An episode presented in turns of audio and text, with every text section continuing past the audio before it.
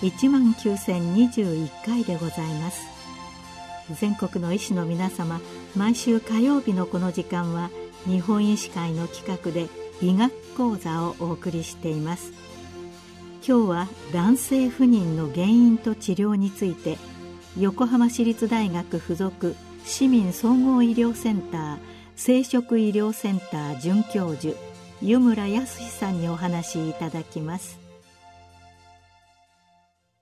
横浜市立大学附属市民総合医療センター生殖医療センター泌尿器科の湯村と申します。本日は男性不妊症のお話をさせていただきたいと思います。どうかよろしくお願いいたします。さてまず不妊症とは生殖年齢の男女が妊娠を希望しある一定期間否認することなく性生活を行っているにもかかわらず妊娠の成立を見ない病態を指します。その一定の期間ですが、以前は2年とされていましたが、最近では1年と定義されています。現在、先進国において不妊症は生殖可能年齢カップルの6組に1組とも5.5組に1組とも言われており、決して稀な病態ではありません。さらに、今年度より不妊治療も我が国では保険診療の対象になり、患者数はさらに増加する可能性があります。不妊症は女性の疾患と思われがちですが、1993年の WHO の調査では、不妊カップルの24%は男性のみに、24%は男女両方に原因があるとされました。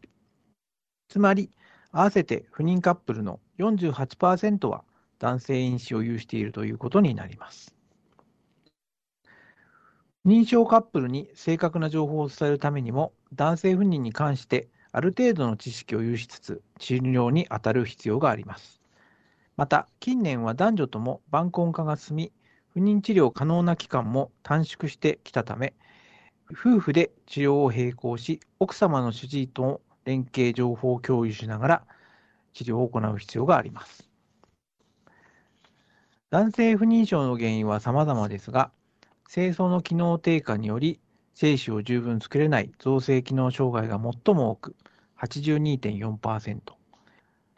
ED や射精障害といった性機能障害が13.5%、精子の通り道、これを経路と言いますが、この閉塞、欠損のために精子を排出できない経路通過障害が3.9%という割合になっています。最も多い造成機能障害の約半分は突発性、つまり原因が分かっておりません。次いで、政策内の満場静脈層が土調し、血流訴えが生じる政策静脈瘤が35%程度を占めます。政策静脈瘤は手術により性液所見が改善する不妊症として重要です。その他には、クラインフェルター症候群などに代表される染色体異常があります。近年では精子形成に関わる遺伝子も発見されており、Y 染色体上の AZF 遺伝子の欠損も原因として挙げられます。このほか、抗がん剤使用後、低流清掃、清掃炎を併発した流行性自家腺炎の患者さんでも造成機能が低下する場合があります。性機能障害は ED、勃起障害、膣内射精障害、逆行性射精などが挙げられます。逆行性射精は糖尿病や神経疾患、骨盤内や後腹膜の手術に伴い、神経が遮断されたりすると、精液が膀胱内に流入する現象です。ED や膣内射精障害は、排卵部に性交渉を行わねばならないという患者さんのプレッシャーなど、心理的要因もかなり大きいと言われています。経路通過障害は、経路の欠損、パイプカットによる人為的な閉塞、清掃状態炎による清掃状態管の閉塞などが原因として挙げられます。次に治療のための診断検査です。まずは問診ですが、一般的な問診のほか、不妊治療、性機能に関わる部分を重点的に確認します。不妊は原発性、続発性、いずれの可能性が高いのか。奥さんの年齢、女性因子の有無、今までの不妊治療の内容を患者さんが把握しているのであれば、それも確認します。起用歴では、最近の高熱、がん治療の有無、抗がん剤や放射線を使用したか、どのような抗がん剤、放射線であれば線量なんです。その放射線の部位ですね。流行性自家腺炎罹患の有無、特に精巣炎をきたしたかどうか。そして、小児期の鼠径部、陰嚢の手術の起用など確認が必要です。その他、尿路性期の奇形、性病を含む感染症、糖尿病、呼吸器疾患、内分泌疾患など全身性疾患の有無、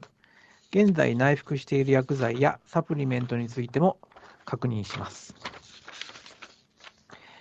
また最近は生活習慣と男性不妊の関連を示唆されることが多いため、睡眠の状況、日常的な運動量、タバコ、アルコールの摂取量についてなども確認しておく必要があります。これらの事項は問診票をあらかじめ作成しておくと漏れもなく情報収集しやすいです。性機能については射精の回数、性生活の状況、勃起能を確認します。よく ED 診療で使われている IIEF スコアや EH スコアなどを利用すると情報を得やすいと思います。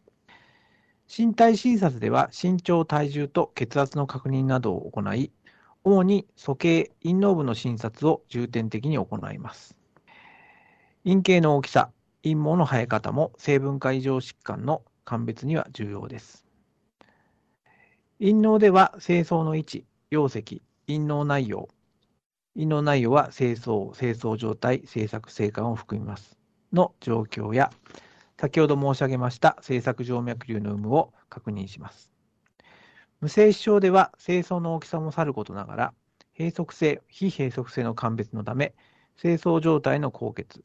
性感の有無の確認も重要です。精巣容積は、オーキドメーターという精巣の大きさの目安になる模型や超音波検査で測定しますが、一般的には容量 14ml 以上が正常で、それ以下の場合は造成機能の低下が示唆されます。製作静脈瘤の診察は立位で行った方がよく、腹圧をかけて血管の土壌を確認します。診察室の温度が低いと、陰嚢が居上し、触診が困難になるため、部屋の温度にも留意します。静脈瘤は血管拡張の度合いにより3つのグレードに分けられます。立位において腹圧負荷をかけて触診可能なものをグレード1、腹圧負荷がなくても触診可能なものをグレード2、指針で確認可能なものをグレード3としています。グレード2、3の静脈瘤は手術の適用になります。男性不妊の検査はそれほど多くはありませんが、最も重要なものは正規検査です。WHO が提唱する2から7日間の禁欲期間内で、射精後1時間以内に正規検査は行うのが望ましいとされます。正規の所見は変動が大きいため、治療開始までに最低2回、変動が大きく傾向がつかめない場合には3回行っておきたいところです。精子が発見できない場合は、正規を延伸して審査内で精子を探索します。2021年に WHO の正規検査の基準値に変更がありました。新しい基準では、正規量 1.4ml 以上、静止濃度1600万パーミリリットル以上、運動率42%以上が正常とされています。正常形態率4%以上、正規中の白血球数が100万未満といった値に変更はありません。ただし、これらの値は自然妊娠を確実に保証するものではないことも留意ください。近年では、精子の運動速度や頭部振幅といったより詳細な運動の情報と妊用性との関連についての報告も見られています。しかし、未だ強いエビデンスとは言い難いのが現状です。また、最近ではスマートフォンを用いた正規検査も可能になり、病院で検査を受けなくても正規を調べることができますが、結果として現状ではあくまでそれらの値は参考値として取り扱われます。陰嚢内容や前立腺の精査には超音波検査が用いられます。精巣内の腫瘍の有無、ドップラーエコーを用いた内性静脈の血流訴えを確認します。静脈の拡張が3ミリ以上の場合、静脈瘤ありと定義することが多く、制作静脈瘤の診断補助として有用です。前立腺の精査は、経腹、経直腸超音波がありますが、射精管、性能を観察するのは軽直腸超音波検査が優れています。血液検査では血清 FSH、LH、テストステロン、プロラクチンなどのホルモン、亜鉛などを測定しますが、亜鉛やプロラクチンは地域施設によっては保険適用外の場合もありますので注意が必要です。FSH、LH の値が高い場合には清掃の機能障害が疑われます。また、FSH、LH テストステロンの値が正常よりも低い場合は、視床下部や下垂体機能低下による造成機能障害、低ゴナドトロピン性性腺機能低下症 MHH の可能性もあります。この疾患は指定難病でもあり、ゴナドトロピンの補充により、効率に精子が出現し、妊娠も望めるため、見落とさないことが重要です。高プロラクチン結晶は男性では少ないのですが、高知の場合は下垂体の MR 検査、内服薬の確認などを行うことがあります。無精症、高度の某精症の場合、原因精査のため染色体検査を行います。染色体検査は主に G バンド法を用います。染色体異常で代表されるクラインフェルター症候群は無精症を呈することが非常に多いのですが、精巣内精子再手術において染色体異常のない患者さんよりも高い採取率があり、妊娠リレーも多数あります。また、精巣内精子再手術を行う場合には、先ほど述べました Y 染色体遺伝子微小結質 AZF 結質の有無を確認します。AZF 結質の種類によっては、精子回収困難なため、再手術の適用はない症例もあるため、手術前に行うことが推奨されます。この検査も本年4月より保険適用となりました。AZF のうち領域 C の結質の場合、精子採取の可能性はあるのですが、生まれてくるお子さんが男児の場合、Y 染色体はそのまま父親のものが引き継がれるため、お子さんも正規所見が悪化している可能性が高く、遺伝カウンセリングが必要であると言われています。治療には生活指導と薬物治療、手術療法があります。近年、生活習慣や生活習慣病と正規所見との関連を示唆する報告が数多く見られており、日常の体調管理も重要であるということが分かってきました。加えて、禁煙、適度な運動と睡眠、適度な射精、陰の温度を低めに保つことなどが進められています。薬物療法には、ホルモン製剤を投与する内分泌療法とビタミンや漢方薬を投与する非内分泌療法があります。内分泌療法では、先ほど述べた低ゴナドトロピン性性腺機能低下症に対するゴナドトロピン補充が行われますが、HCG と一組換え型 FS 製剤を投与して、性出現が80から90%の患者さんで認められると言われます。また、今回の保険導入でテストステロンを増加させ、正規所見を改善を見込めるクエン酸クロミフェンも、某精子症における精子形成の誘導という効能効果が追加され、保険で使用できるようになりますが、テストステロンが低い患者さんに使用した方が有効と言われます。ビタミンや漢方薬を用いる非内分泌療法は経験的な要素が多く、エビデンスも乏しいのですが、こちらも近年、酸化ストレスと男性不妊との関連データが報告されるようになり、ビタミン E やコエンザイム Q10 などを用いた抗酸化療法が注目されています。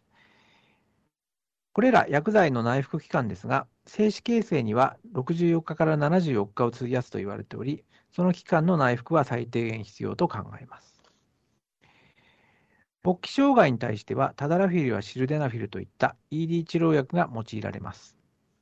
こちらの薬剤も本年4月から一定の基準を満たせば不妊治療では保険適用となりました。射精障害の中では逆行性射精に対してアモキサピンが有効であるとされます。ただ、無効な場合もあり、その場合には精子再手術も考慮することがあります。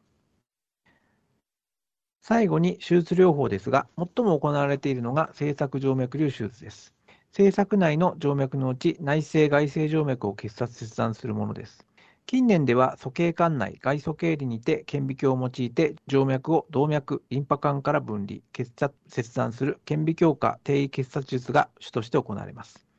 この手術は保険適用があり、入院で行う施設と外来日帰りで行う施設があります。およそ70%の患者さんで正規所見の改善が見込まれ、近年の研究では体外受精や顕微授精の成績も改善されるという報告があり、これらの治療を行う患者さんにも治療前に行うことも進められつつあります。合併症は少ないですが、術後出血や精巣の萎縮、陰嚢水腫などが挙げられます。閉塞性無精症の患者さんでは、閉塞部位をつなぎ直す生路再建術が走行すれば自然妊娠可能ですが、再建が困難、患者さんが再建を希望しない場合には、精巣内精子再手術を行います。この場合は、精巣白膜の小切開で精細管を採取するのみでよく、採取率はほぼ前例で精子を回収できます。一方で、造成機能が極度に低下している非閉塞性無精子症患者さんでは、精巣を大きく切開し、精子が存在している可能性の高い太い精細管を顕微鏡で探索する顕微鏡下精巣内精子採取術マイクロテセが行われます。採取率は30ないし40%程度です。合併症は出血や感染、術後の男性ホルモンの低下などが言われていますが、その可能性はそれほど高くはありません。精巣内精子術もこの4月より保険適用となった手術法です。いずれも採取できる精子はそれほど多くはなく、そのため奥様から直接卵を取り、精子を注入する顕微授精、イクシーですね、により妊娠を目指すことになります。以上、男性不妊の臨床について述べさせていただきました。まだ専門家の少ない男性不妊ですが、保険適用、患者さんへの認知度の上昇などにより、これからニーズが高まる分野であると思われます。専門家への紹介を行うにせよ、ある程度の知識は持っておいた方がスムーズに診療を進められると思います。本日のお話が先生方のお役に立てば幸いと思います。どうもありがとうございました。今日は男性不妊の原因と治療について横浜市立大学附属市民総合医療センター生殖医療センター准教授湯村康さんにお話しいただきました。